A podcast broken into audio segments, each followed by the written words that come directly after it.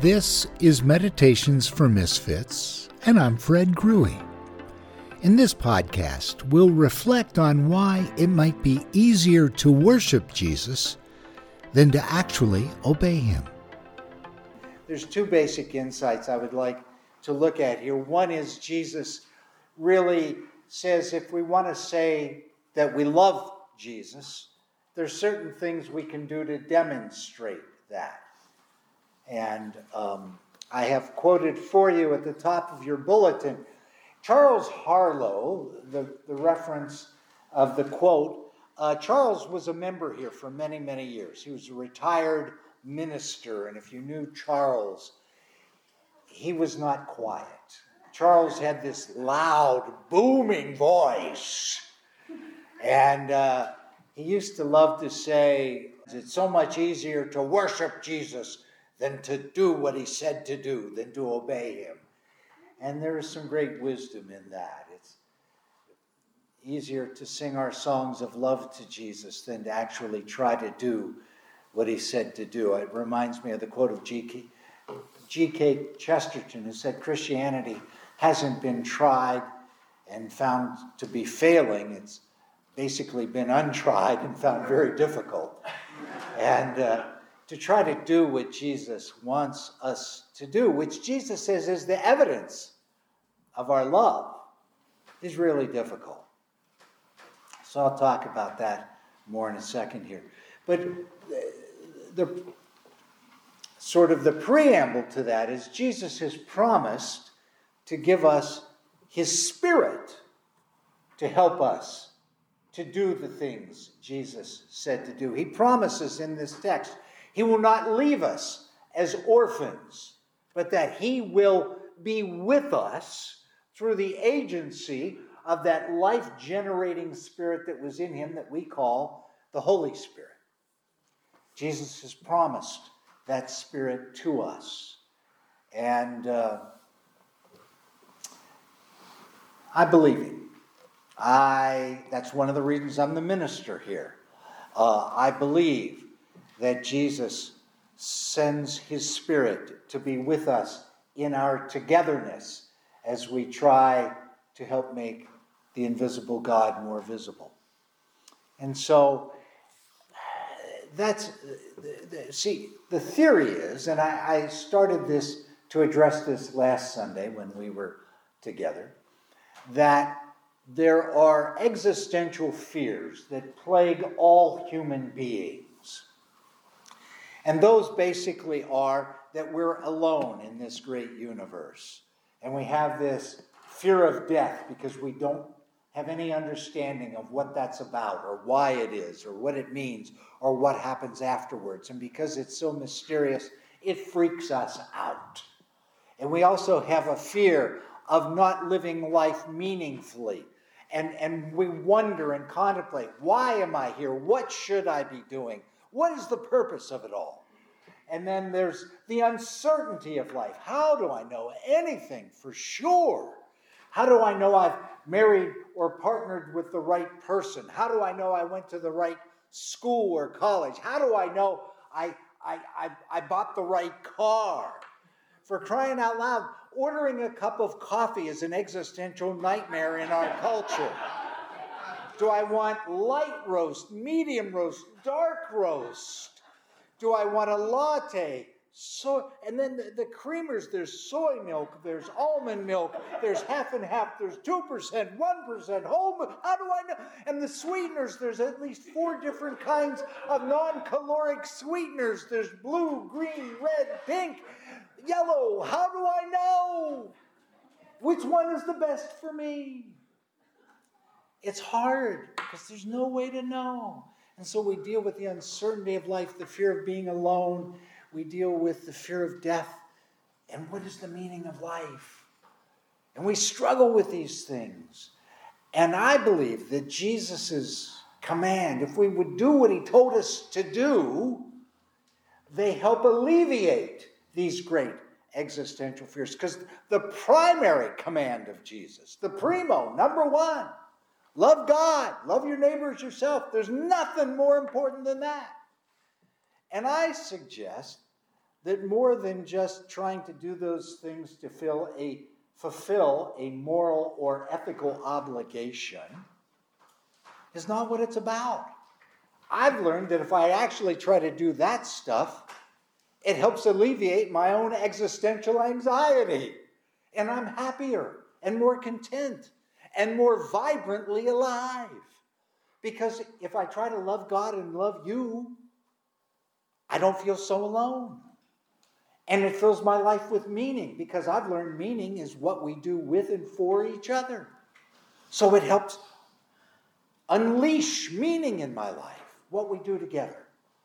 And the uncertainty, well, we're all uncertain, but we're in this together and it makes it not so scary. And I trust that when I'm dying, I won't be alone because I've spent my life being with others and caring for others. So, fulfilling the great commandment of Jesus, I suggest, is an antidote or a medicine for the existential fears that haunt us all.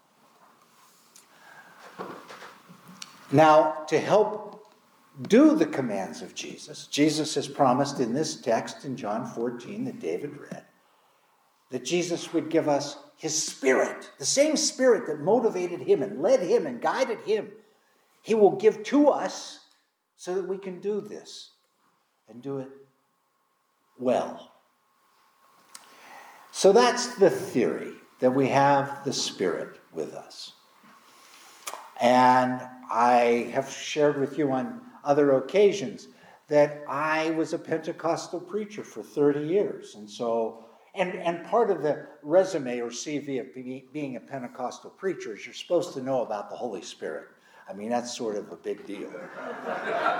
and and fi- like you've got the Holy Spirit figured out, and you know what the Holy Spirit wants and what the Holy Spirit's supposed to be doing, and you're clued into that. And, and I used to think, thought I knew that stuff, but I don't know so much anymore.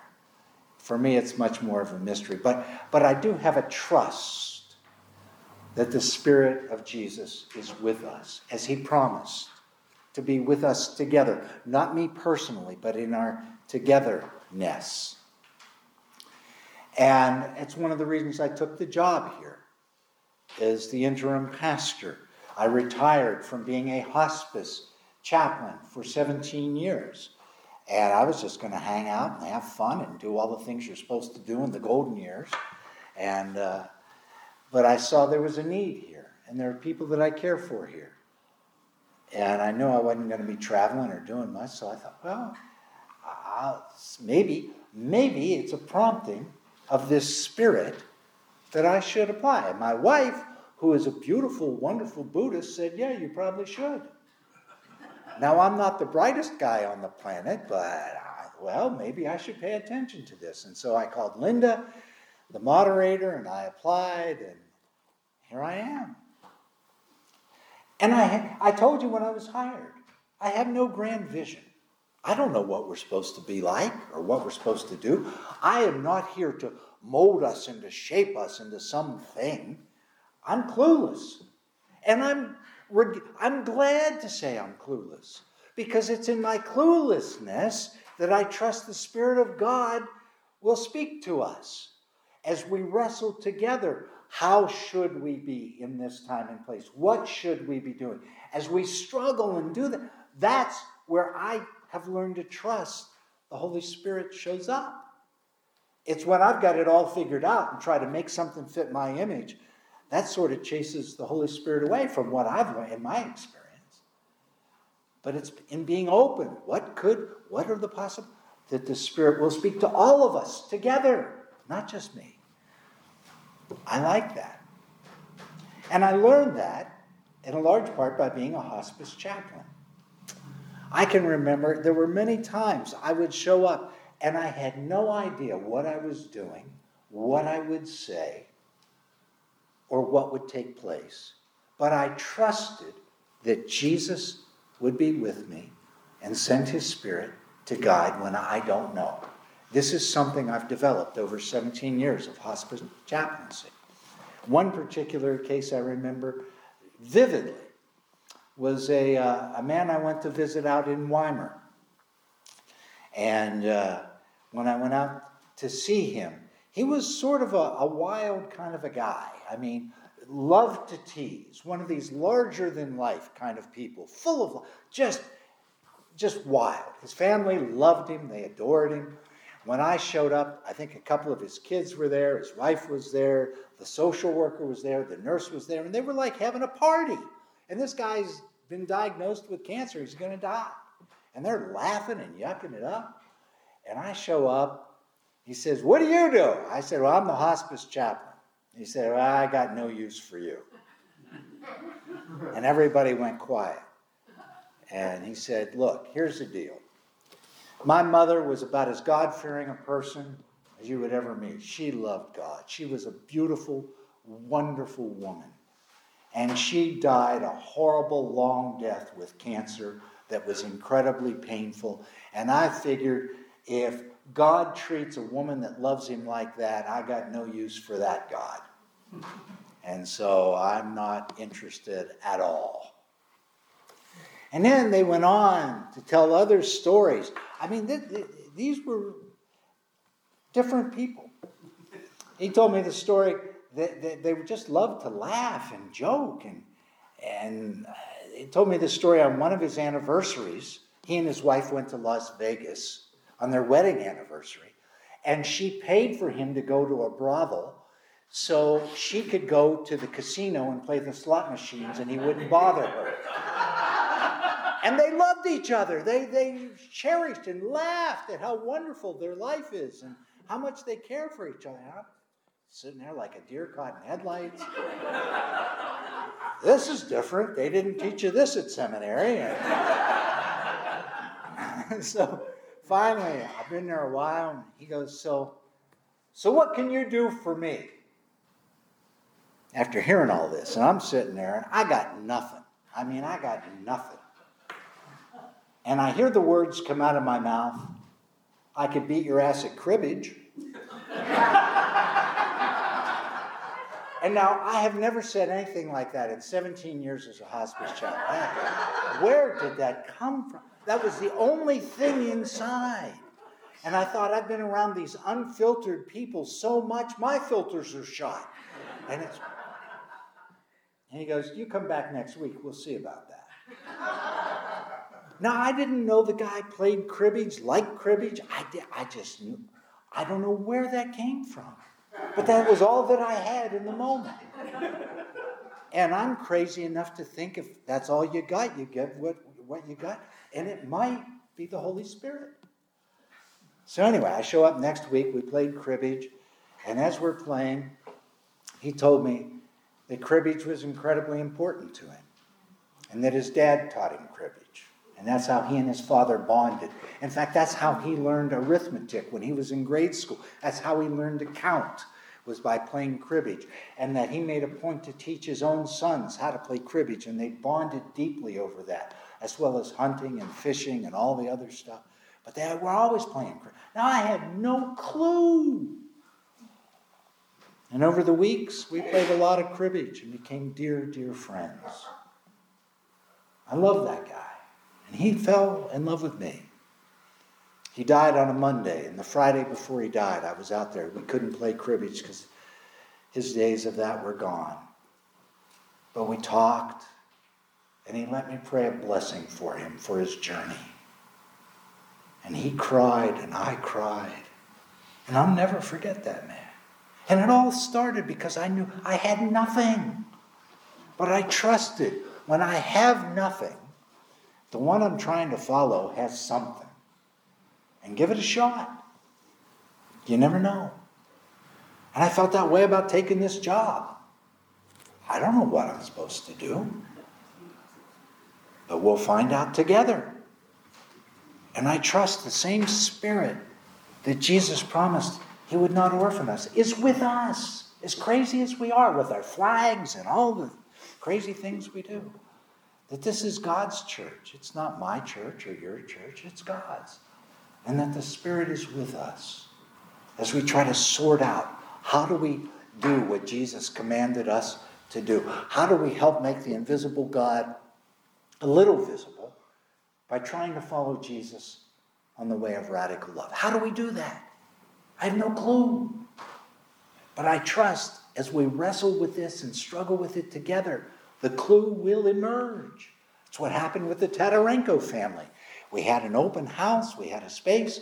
We read about Ukrainian refugee families that needed a safe place. We didn't know for sure, but well, could be, possibly. And it's worked out wonderfully that there's four human beings that have a safe place to live and can relax for a few moments. Now, we didn't help all the Ukrainians in the world, but we helped some. And it fills our life with meaning, being able to share and help others. And so, as we're exploring what to do next, I'm going to suggest some things that we might do. We've spent the first six months I've been here looking interiorly at our own hearts to sort of repair some woundings that we've caused each other over the last couple of years. And we've done good work at that. And I'm sus- suspecting that the Spirit of Jesus may be saying, okay, it's time to look outward now. Let's start to give away some of what we got. And so we're in the midst of stewardship season. We're trying to pull our monies together. What can we do to help others if we sort of pull it all together? And that's what stewardship is about. How can we be a blessing to our neighbors? And so, some of the things I'm sensing and I'm suspecting that the Spirit may be saying to us, and I offer it to your own hearts and prayers, is one of the things I notice in our community, just those of us that come here, we have folks among us that are declining in physical abilities and mental abilities. And the people that love them and are caring for them are getting plumb wore out because it's hard trying to take care of somebody 24 7 when you're 80 or 90 years old. It's hard. And so, how could we walk along and support each other in this? To make sure we're all cared for and that there's enough food and enough people to sit with and drive to appointments with and and be there to just listen with over a cup of tea or coffee? How can we do this together so that we don't leave anybody behind? How can we love each other for real? Not just say the words, but put some skin in the game. So that seems to me a really important thing for us at this juncture of our life as a community. And I know Becky Martin and Diane uh, Toth are going to start next month sometime, a support group for caregivers of people so that they have a place to, to fill up and be nurtured. And if you would have energy or want to help with that, you can talk to Becky, who's here somewhere. I don't see her right now, but I, oh, there she is, hiding behind Glenn. Nice to see. Or Diane. Talk then. How, how might we help do that? Because, it, as it says in the Bible, many hands makes the work light. So we help each other. So that's one thing that, that's really in my heart right now. Another thing that's in my heart, and there's so many of us, I've heard you tell me the importance of being involved with the stewardship of our environment and the climate stuff going on. What can we really do, practically do, just as the 150 of us or so, given that we're all of an older age and we've got limited ability and limited money, but what can we do? to ensure that our grandchildren's grandchildren have a, a hospitable planet to live on. What can we do here? And then the other big one that's in my heart is how do we care for our unhoused neighbors and the lack of affordable housing in this town? We have the mayor of our community is, is with us, who is it's so much a part of her heart to help create a place in Ashland where there's people can afford to live here and thrive and be safe here. How can we help her? How can we, what can we do with the food bank and, and, and with the unhoused? What can we do? We're not going to solve it all, but what can we do? So if those things are bubbling in you, as they're bubbling in me, maybe that's the Spirit of Jesus saying, give your attention to these. And we have in our company, we have Ellen Crane and, and Wendy from our church office downstairs, Wendy Wysong, Leighton, Leighton Wysong. I always get them flipped, and I work with her every day. But they're going to head our justice and witness outreach so that they can sort of guide our energies so that we're not all over the map, but that we can do something focused to help in these arenas. And if you have energy for that, reach out to Ellen and Wendy and let them know hey, what can we do? What ideas do we have? These are the things bubbling in me as we begin to look at how can we, in fact, in reality, love the people we cohabitate this town with. And I wonder if, if that's the spirit of Jesus, showing us how to do the things Jesus has commanded us to do, and that we give evidence of our love that we say we do have for God. Now, I realize the things I'm suggesting are big and broad, and what can we do? And so, to help ground me in what can we do, I, I remembered this beautiful prayer by a slain Salvadoran archbishop named Oscar Romero, who penned these words, and it encourages my own heart to do what we can. And so, this is what Bishop Oscar Romero, it's called the Prayer of Oscar Romero. It goes like this. He wrote, It helps now and then to step back and take a long view. The realm of God is not only beyond our efforts, it's even beyond our vision. We accomplish in our lifetime only a tiny fraction of the magnificent enterprise that is God's work. Nothing we do is complete, which is a way of saying that the realm of God lies always beyond us. No statement says all that can be said. No prayer fully expresses our faith. No confession brings perfection. No pastoral visit brings wholeness. No program accomplishes the church's mission. No set of goals and objectives includes everything. This is what we're about. We plant seeds that will one day grow. We water seeds already planted, knowing they hold future promise. We lay foundations that will need further development. We provide yeast that produces far beyond our capabilities. We can't do everything. And there's a sense of liberation in realizing that.